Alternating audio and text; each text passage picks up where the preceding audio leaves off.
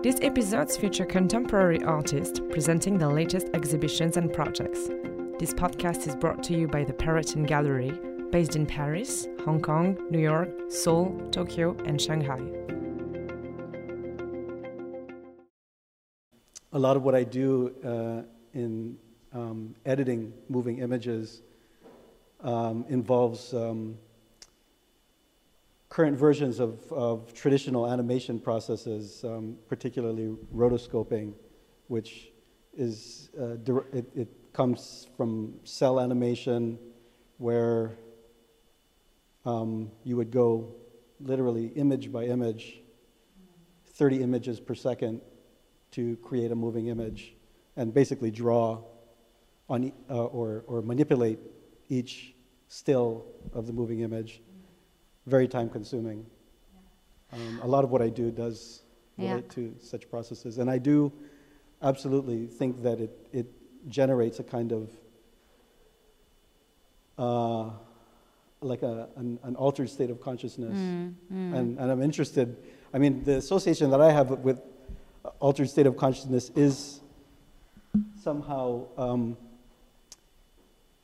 a, the, a challenge to an idea that somehow there's something solid about individuality.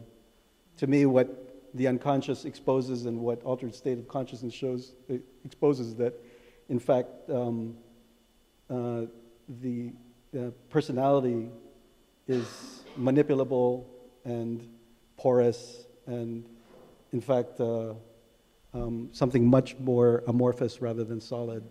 Uh, and then how do we translate it into images in a sense? What I actually uh, was thinking of when I uh, was looking at, at, at, your work is that, um, of course, um, television is such a specific medium. And uh, work on television or with images of television is also kind of like, in a sense, marked in a, generation, uh, in a generational way. So today, when we speak about television and spectacle and mass spectacle, um, we speak from the future, so to say, from our position being very acquainted to digital media. So when the television, the people, uh, artists started working with television in the 60s, because of course television was fighting against the cinema. So it was something entirely different. So I just wanted to start with this complicated question. I'm very sorry about it, but we can sort of like you know yeah. downgrade it a little bit. Uh, yeah. Uh, so how how do you how do you work with with these images today? What is your specific take? Because uh, today you understand what I mean. So the computer has a very specific formatting of images. Cell phones have a very specific format of, uh, format of images what is television today? Yeah, well, I mean, obviously, you know, I think of 1989 is the sort of official, um, or it's the year thought of as the moment when the internet um, comes into being. Mm-hmm. And to me, what you're referring to has a lot to do with that. You know, what we take to be our current condition, or like we what we think of as our current condition, is of course like deeply influenced by um, the internet and social media. Um, even though this is something that's emerged only in like the last uh, 89, 30 years, um, less than a generation. Um, a generation being 40 years. So um, I think the, uh, the, the idea of television from a certain perspective, particularly those born or who predominantly focus on life today through social media and uh, um, appears as something from the past. Antiquated. Yeah, yeah it's antiquated. kind of archaeology of uh, archaeology of media. Yeah, I mean, so it is complicated to me because I, I, I mean, part of me, uh, one thing I would like to do is, you know, in a way, challenge um, the seeming simplicity of, of that time structure present and past. Yeah. Um, you know, I, I, I don't, I mean, I think that there's just as much continuity from the pre-digital into the digital as there is a break. There is a break, mm. but there's also deep continuity. Mm. And in a way like solidification of pre-existing conditions mm. in the digital. So to me, like the relationship of past to present is something also, you know, that we move constantly back and forth in. Yeah. Um, Um, and in a sense, um, can we talk about the s- spectacle at that point? Yeah. Uh, so the the spectacle, the popular spectacle, the mass spectacle, the violence of it, but also the joy of it. So what is it? Uh, why are you interested in a sense? I'm sorry to sort of like start with, with on that level because we have all read the Deleuze, you know, Yeah. uh, and uh, um, how is your what was at the beginning of your interest? Let's say.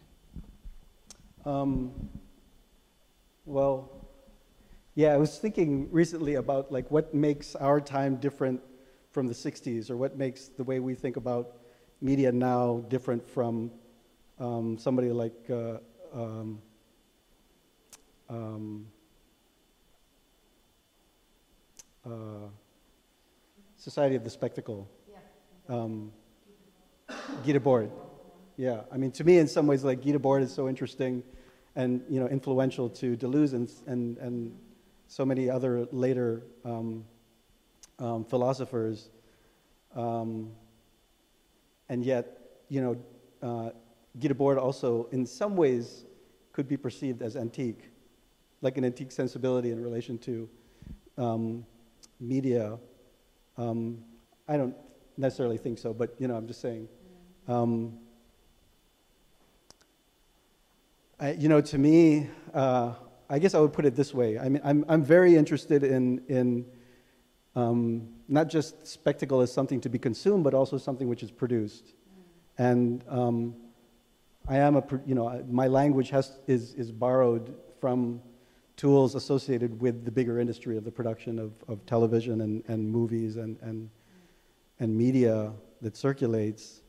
Um, in some ways, to me, that what happens in an editing room is fascinating to me as an artist, partly because I did not go to film school, so in a way it's foreign to me. Um, you know, I learned about, uh, about painting and, and, and, and sculpture, and my ideas about, you know, how one constructs form, um, you know, come more, are more, like my DNA is somehow like more related to that conversation, you know, to Greenberg and to like the critics of Greenberg than it is to filmmaking per se. Um, so it's, it is really fascinating because it's, it's foreign to me. I mean, one example for ex- it is, which illustrates it, is that in, in art school and in the art world, um, I think that there's um, a lot of value attached to the idea that um, ultimately um, there's a kind of um, um, politics be, behind formal investigation. That you know, there's this idea that to deal with form um, has an ethical dimension in which one um, goes past the surface to find the real material condition of things, and that to stay on the surface is less, less ethical.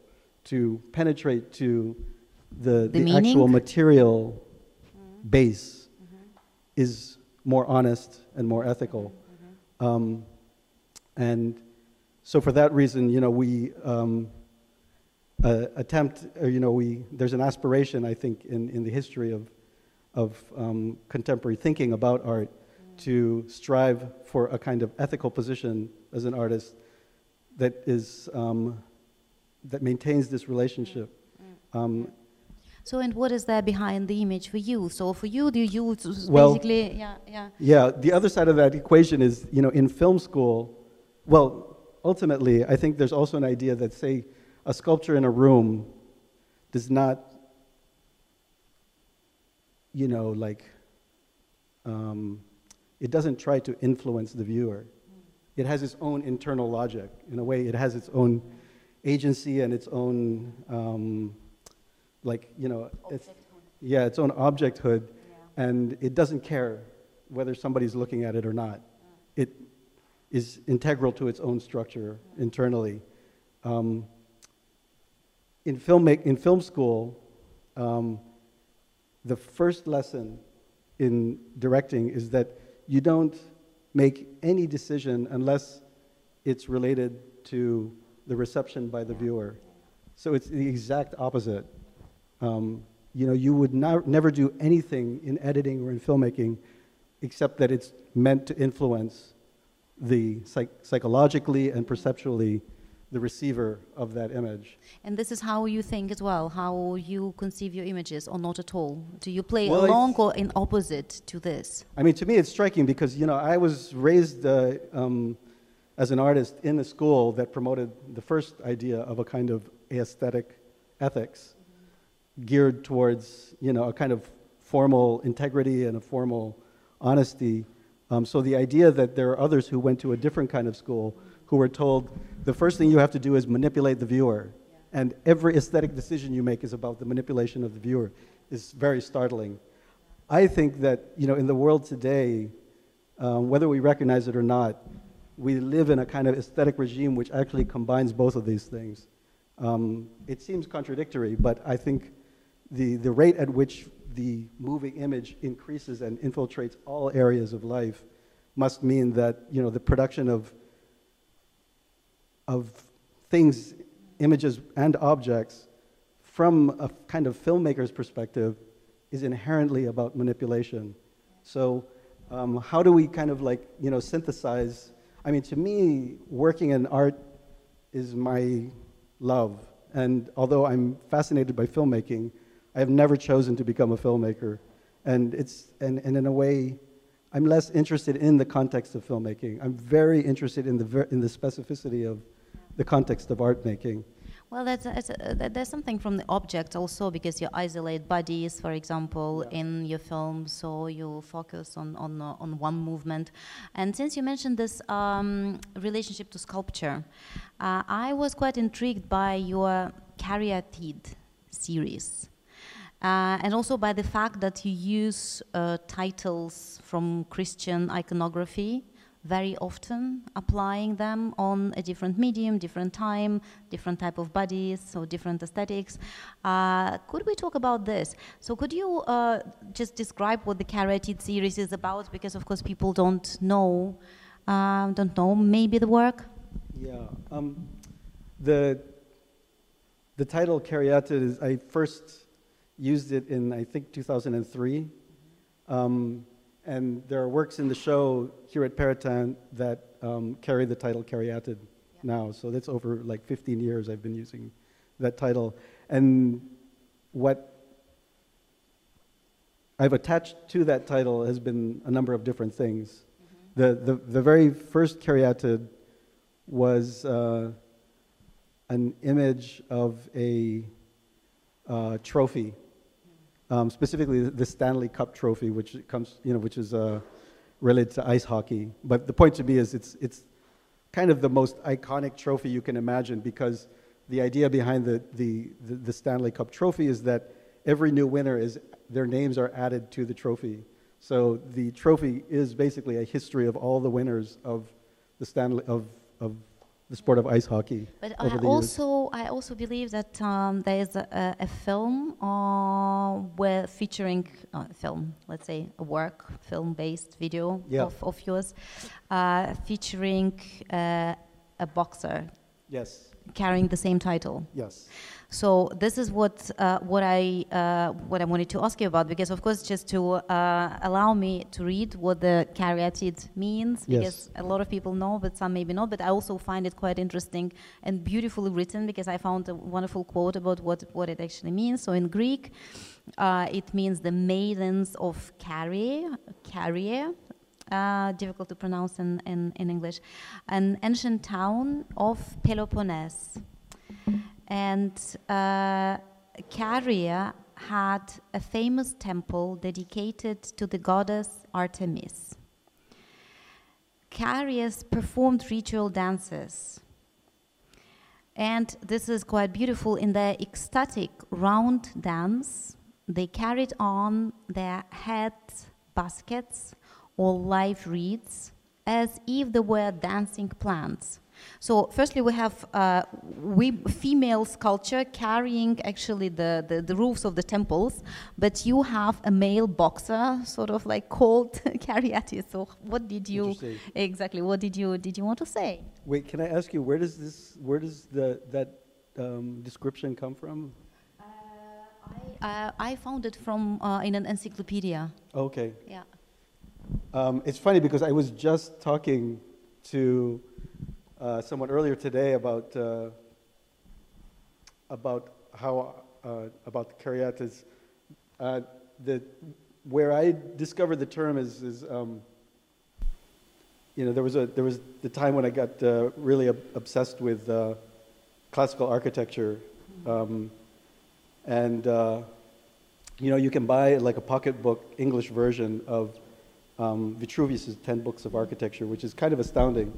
Vitruvius was the was uh, the architect, the official architect of um, of Julius Caesar, and somehow uh, several copies of a book that he wrote for Julius Caesar, the Ten Books of Architecture, survived and has been translated. This is literally the oldest book of Western architecture, um, and we actually can read it today. Um, and the, the, first chapter of, of the Ten Books of Architecture of, of Vitruvius um, describes the caryatids. And the way he describes it is that uh, Caryae, city, uh, city-state in Peloponnesia, at a certain point, it um, decided to subvert and go to war against Athens um, in a play of power. And Caryae lost.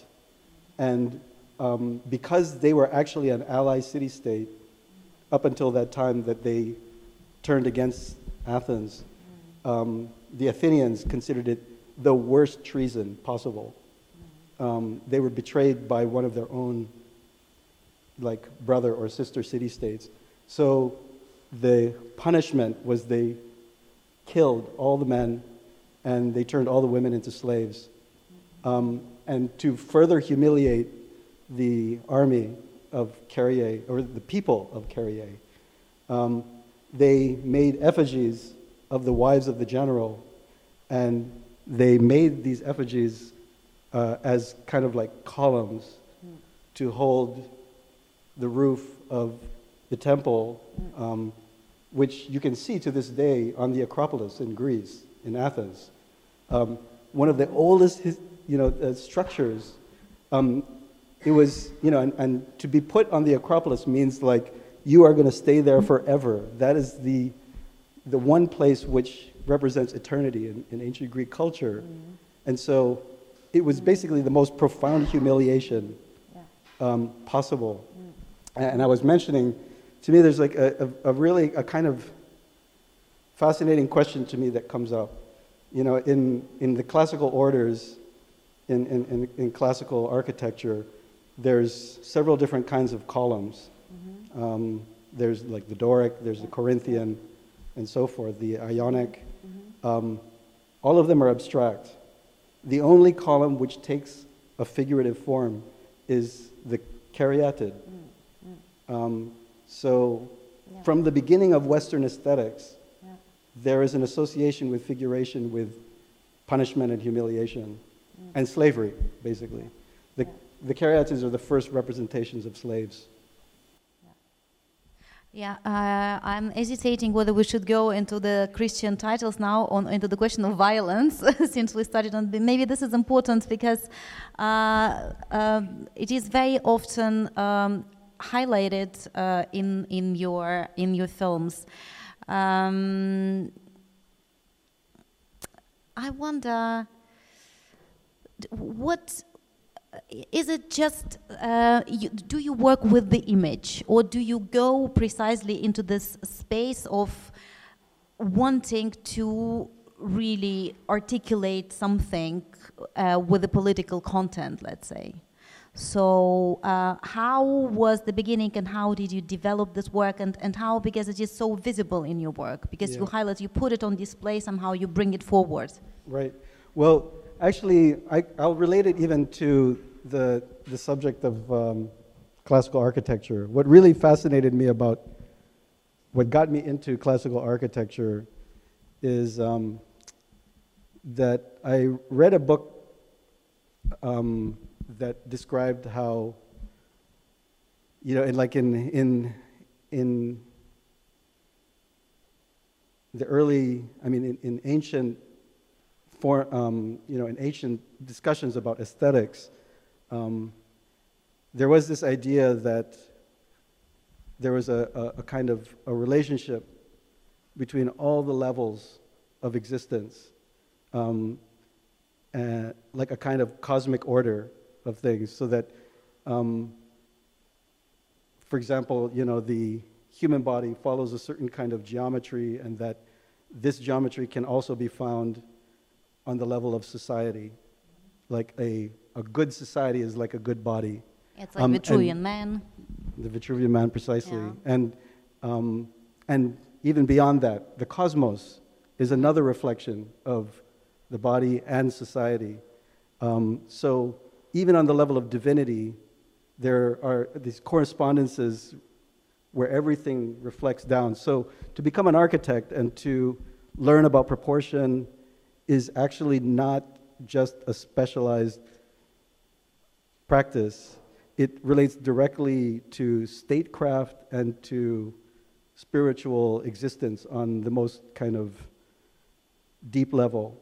Um, so, I guess, you know, to answer your question, I, I think, I mean, for me, you know, I, I, I, I find it impossible to separate the, the kind of the formal investigation of the image with the political dimension because um, for me, you know, the description of classical architecture as having these correspondences to society and to the cosmic order, this is um, to say that, you know, something on a formal level is actually deeply political because it relates to politics and ethics on other levels through correspondence. So, Mhm. yeah, I don't know. I, to me, and, you know, like I think, like the, the, oftentimes these politics and aesthetics are thought of as like diametrically opposed things um, or two very kind of separated dimensions. But I, I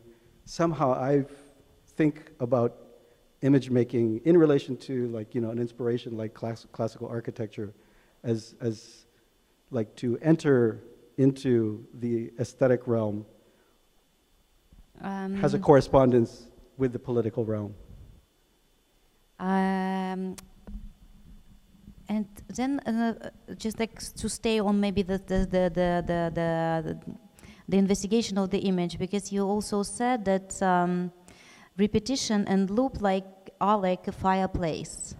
So people watch, they stay for a while, Yeah. And they get somehow uh, connected, attached. Yeah, exactly. Uh, so it means that you do influence the spectator. Yeah. Yeah, absolutely. I mean, I don't know. I'm, I'm like, I think,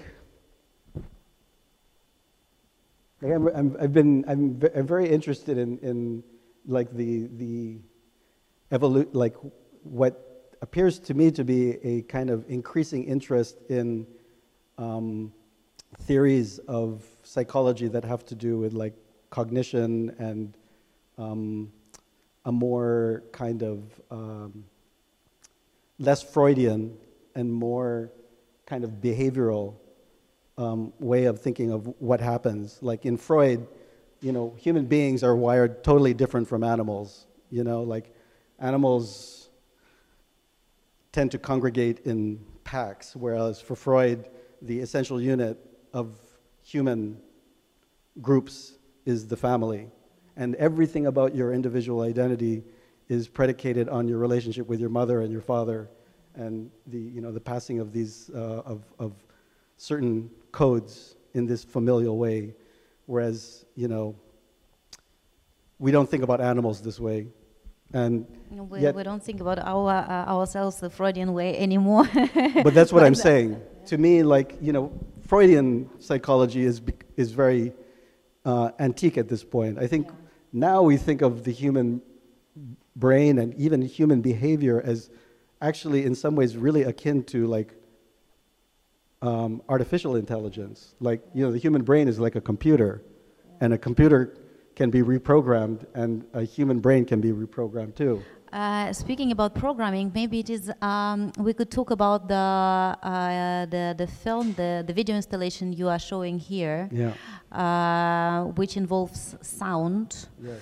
And uh, we could perhaps describe it maybe uh, because not everybody has seen it. So it is about this match of the century and uh, about uh, you changed the soundtrack. So you took out, Yeah. so it is a boxing match which was. Uh, uh, you do you you you uh, made a film in 2015, right? And the match took place when 2015. Uh, so, and you changed the soundtrack. You took out the all the sound of the cheering crowd. You manipulated the sound, and you show both manipulation of. Uh, uh, you show the sound, and you show also people making the sound. Yes, yes. So, um, could you talk about this work? Yeah, well, thank you. That's a direct connection to what I'm Yeah. Well, Thinking about. um, because you know the piece really in a way it was an excuse for me to delve deeply into um, a particular aspect of filmmaking sound production um, which is something that I'm, I'm i mean i think generally speaking sound is becoming more and more interesting in culture um, as, as a kind of um, both, you know, an increasingly like available and, and uh, important part of our cultural lives and also like a, a, place of like amazing experimentation and innovation. Um, but also in a way like sound as a kind of metaphor for culture and maybe even just reality in general. Because unlike images, um, sound is some, it's like water. It's like, you know, it's, it, it, it's hard to really define what sound is and what its influence is on us. Um, in, in a sense, I think sound is even more psychological than images. But there you, you um, it's, it's a slightly ironic. Is it ironic? Uh, was, was the work meant in an, in an ironic way? Because you uh, kind of kill them the, the mystery, actually, because you show, you display, you disclose this very production, the, the, the, the artifice in a sense of Yeah. this sound production. And then we have two uh, uh, huge, violent uh, boxers delivering this absolutely amazing spectacle on one hand, and then on the other hand, uh, two men trying to produce the sound for them. Well, I mean, the way I thought about it and what I, what I tried to do with this piece is um, it, it's constantly moving between, there's two screens in the room.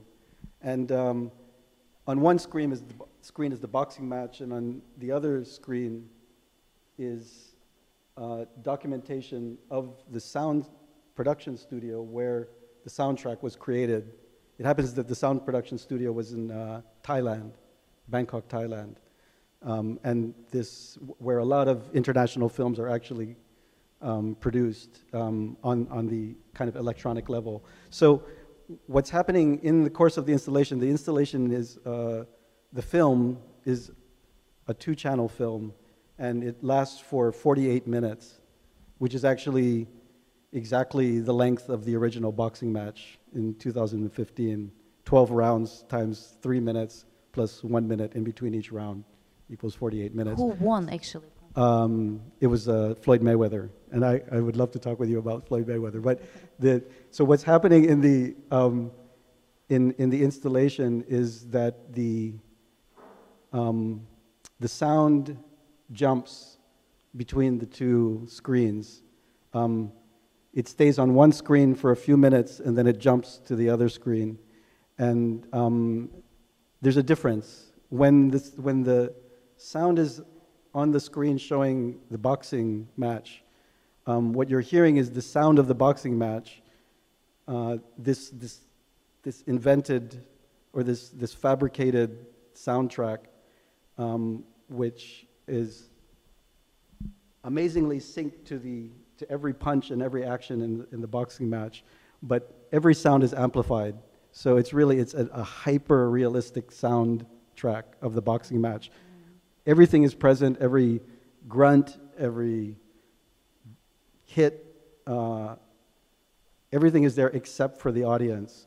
So I mean, in a sense, like that's why it, it's it's it's more quiet than a, an, a usual boxing match, but it's also um, in a way it's more intense because you hear Mm, the yeah. violence of the Yeah, impact more strongly. yeah. When the sound jumps to the other screen, you're hearing something else. It's you're, what you're actually hearing is the, the, the, the three people, the three main players in the post production studio discussing the specific details of the sounds they're creating and mm-hmm. providing a kind of commentary about whether this sound was accurate to the strength of this particular boxing, I mean, this mm-hmm. particular hit, or should they do it again because like it was too hard or it was too soft.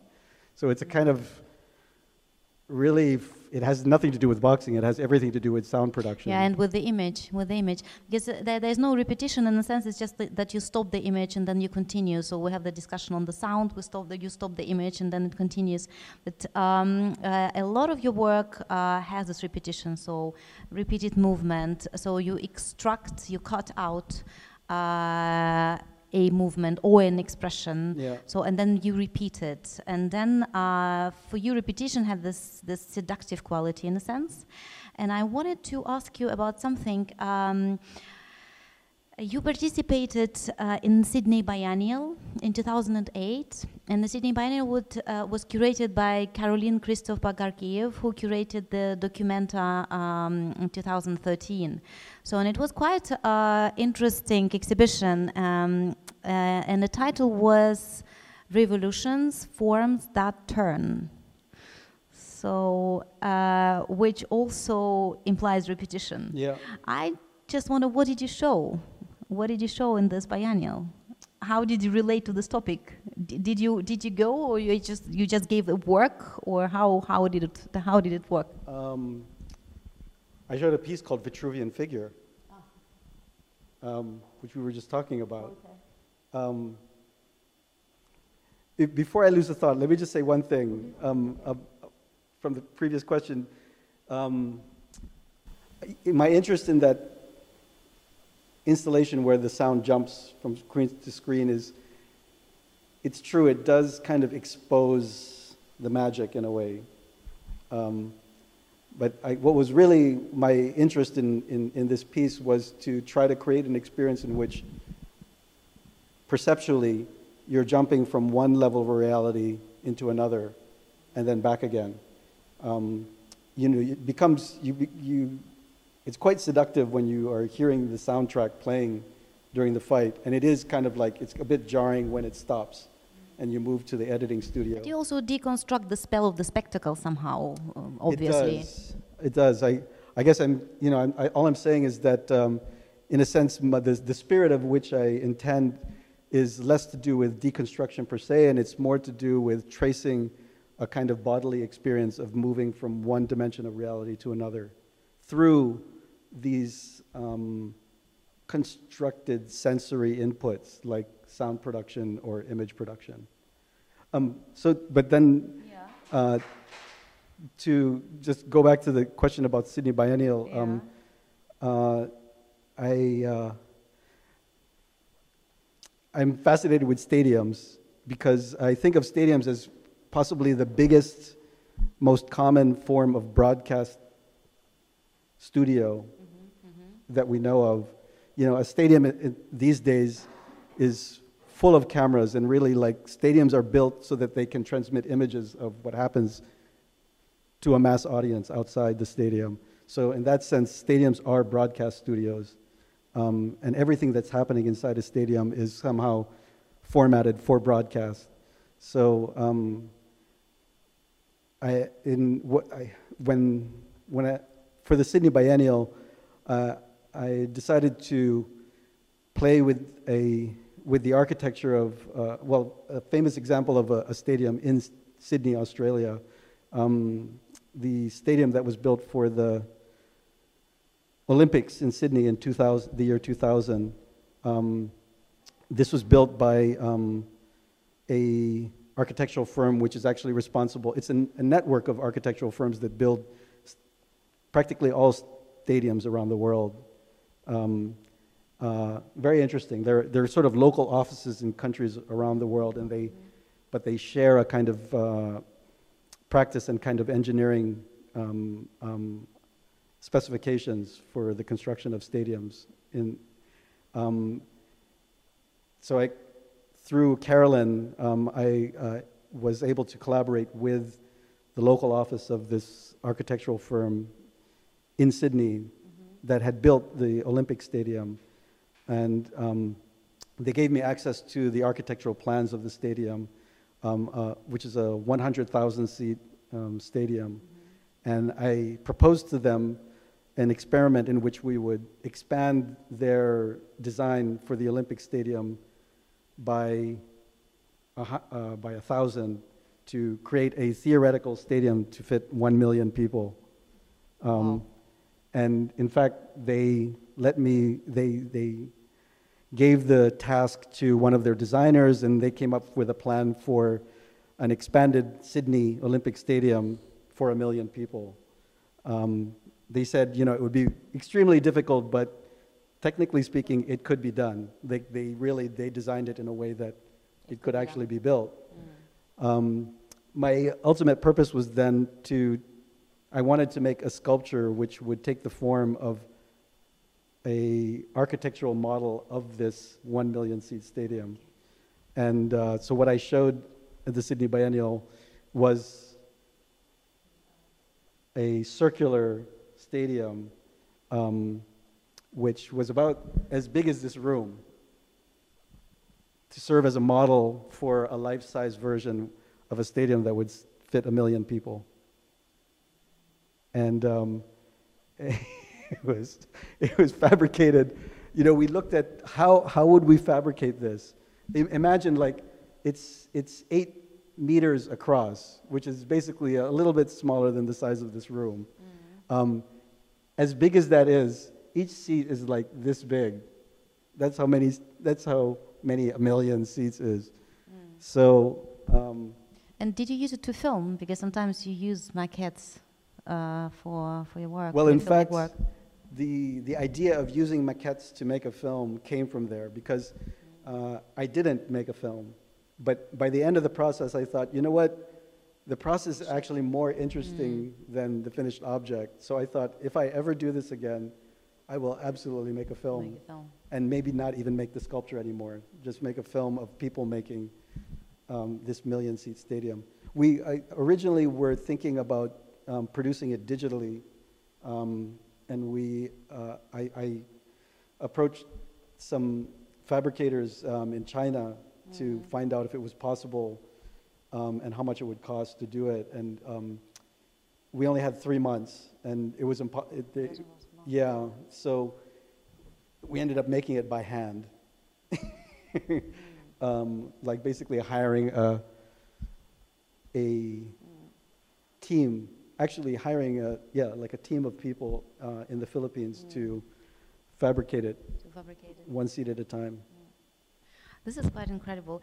Uh, before opening it uh, to the audience, I would like to ask you maybe one question because um, you wrote uh, once that you are setting a relationship between objects, since we were talking about an object you Mhm. produced um, as your work. Um, so you're setting a relationship between objects, images, and people. Um, could you elaborate on this? Uh, was it connected to a specific work, uh, or was it uh, was it connected to just a general ref- reflection on your practice? Yeah. Well, actually, I want to go back to your question at the beginning to answer this question. Uh, um, I remember at the beginning you asked, you know, like what is, like how do we think about television today? Since, you know, tele- television in a way has expanded into like all aspects of life. So like how, how do we think about television today? And actually, um, you know, the Dara Birnbaum is, um, to me, like a really, uh, she's one of the early, recognizes one of the early people playing with images from television. And I, I heard her give a lecture once and, and she mentioned um, the architect Tafuri, um, um, who described uh, television as the architecture of today, um, which Yeah, to me is a very yeah. enigmatic thing to say. Yeah, yeah. Like you think of architecture as being like physical structures that we inhabit. Mm. So like how is television architecture? Like to me television is like there's no physicality to it beyond just like the TV set. It's it's purely an image and it's purely perceptual. Mm. So like how do we inhabit it? Which, of course, is, is completely wrong also in relationship to the new media and to the computer because we know that there's a huge material infrastructure Yeah. behind, but the way Totally. it is sold is the immaterial one. So Yeah. we only see the image, but what we don't see is hugely material, energy consuming, water Absolutely. consuming, and uh, So I mean, so to on. me, yeah. this this this describes my like the way that I relate objects, people, and images. Mm. You know, in some ways, in fact, to take the stadium as an example, like really, you know, in in an average stadium, you would have say like 100,000 viewers. That's like you know an average big stadium. Um, like any football game or any sporting event would potentially have millions of viewers, um, which is to say that only a small fraction of viewers actually are in the stadium. The majority of viewers are actually outside of this stadium. And as you said, they, that level of infrastructure is invisible to the naked eye.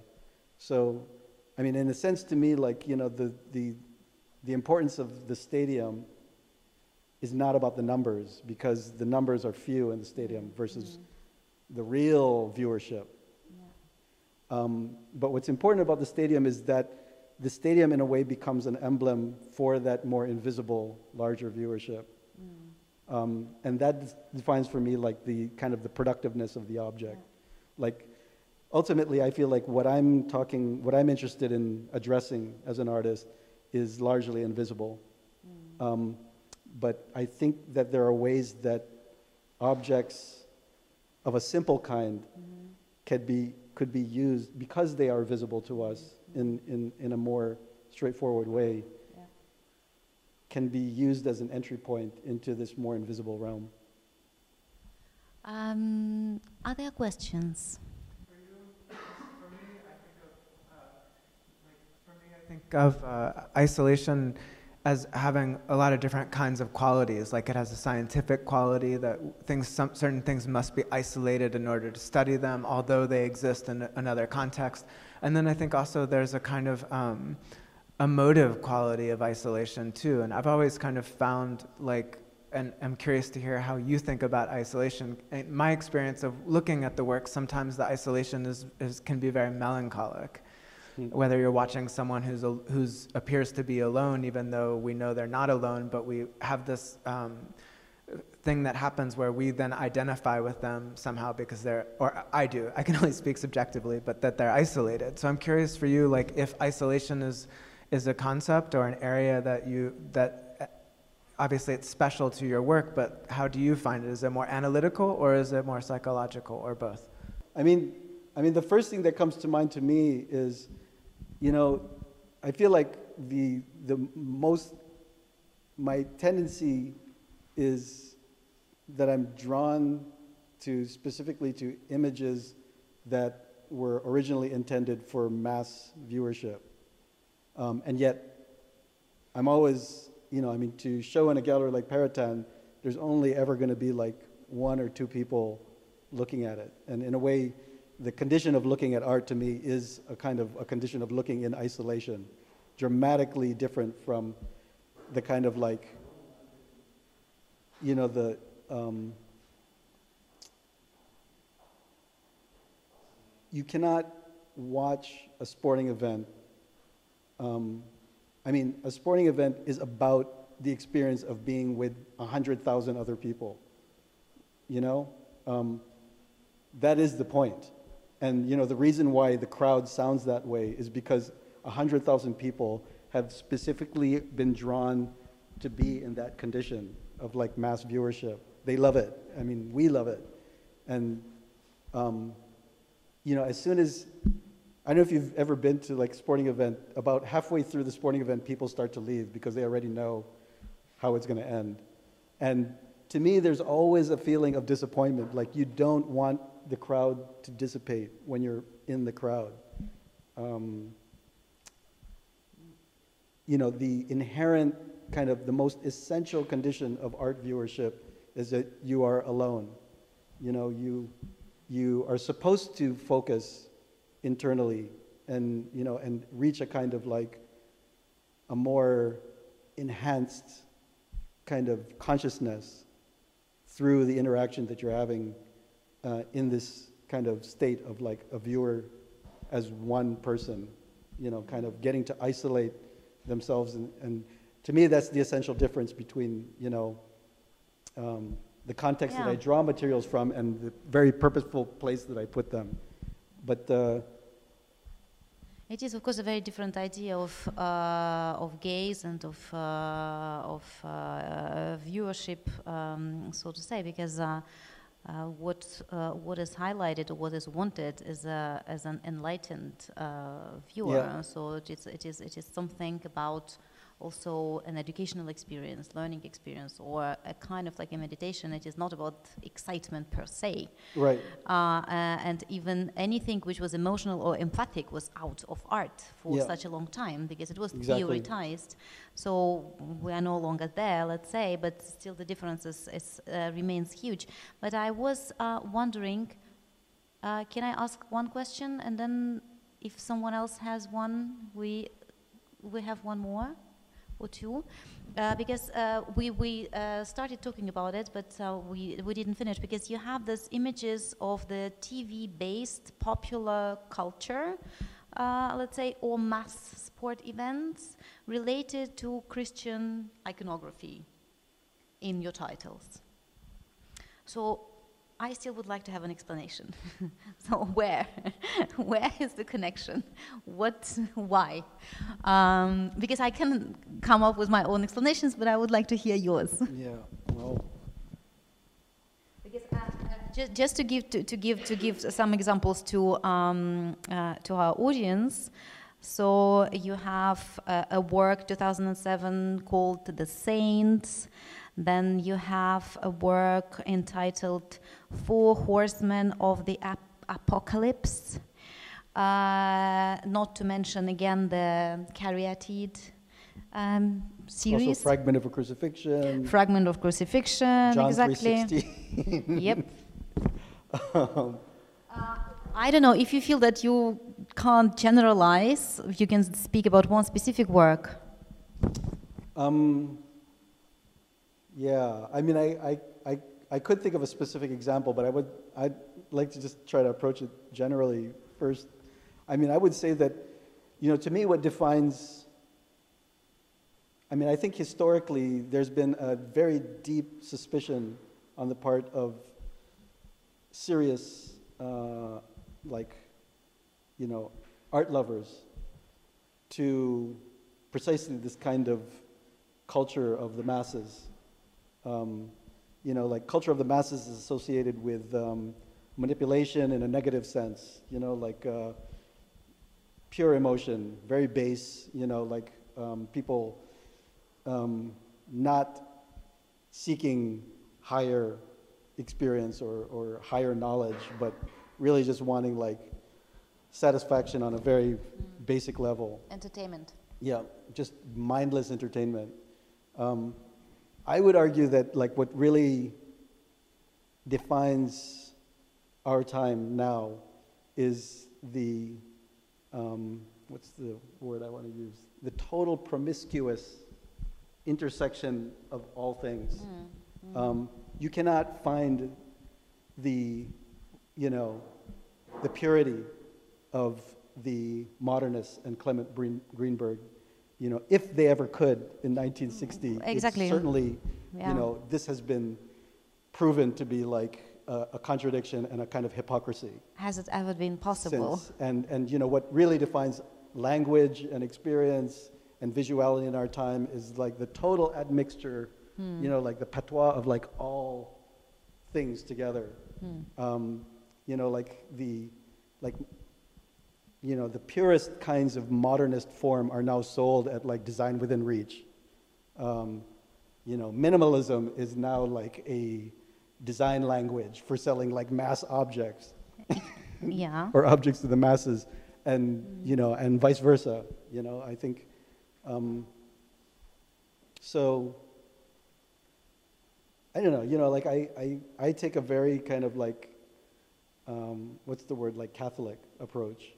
Like I'm interested in, like I accept all, and you know, I'm interested in in in, you know, finding kind of the productive way of synthesizing mm. everything. Maybe I'm like Matthew in this regard. I feel like, you know, I, I identify with what you described as like you need to consume, a, you know, a large quantity of information just to kind of like continue to exist creatively. And I mean, I, to me, this describes all of us. Like, you know, we, Uh, maybe since I um, failed uh, to introduce you in the beginning, and I started talking with a connection between Matthew and Paul, uh, I will introduce you at the end because, uh, Paul, you were born in Honolulu and then you grew up in the Philippines. And then you uh, received a BFA from the San Francisco Art Institute. And then, and this is what we also wanted to talk about, but we did we don't have time. Uh, and this is what we share. Actually, we both, uh, Paul and myself, we studied not at the same time. Uh, we studied at the Whitney Museum of American Art Independent Studies program, so which is an amazing place. And uh, you also participated in absolutely stunning number of international exhibitions which I will not list and quote all of them here, but this is all just to say that uh, it was really great to have you here. We're very happy, and I would like to thank you. thank you too.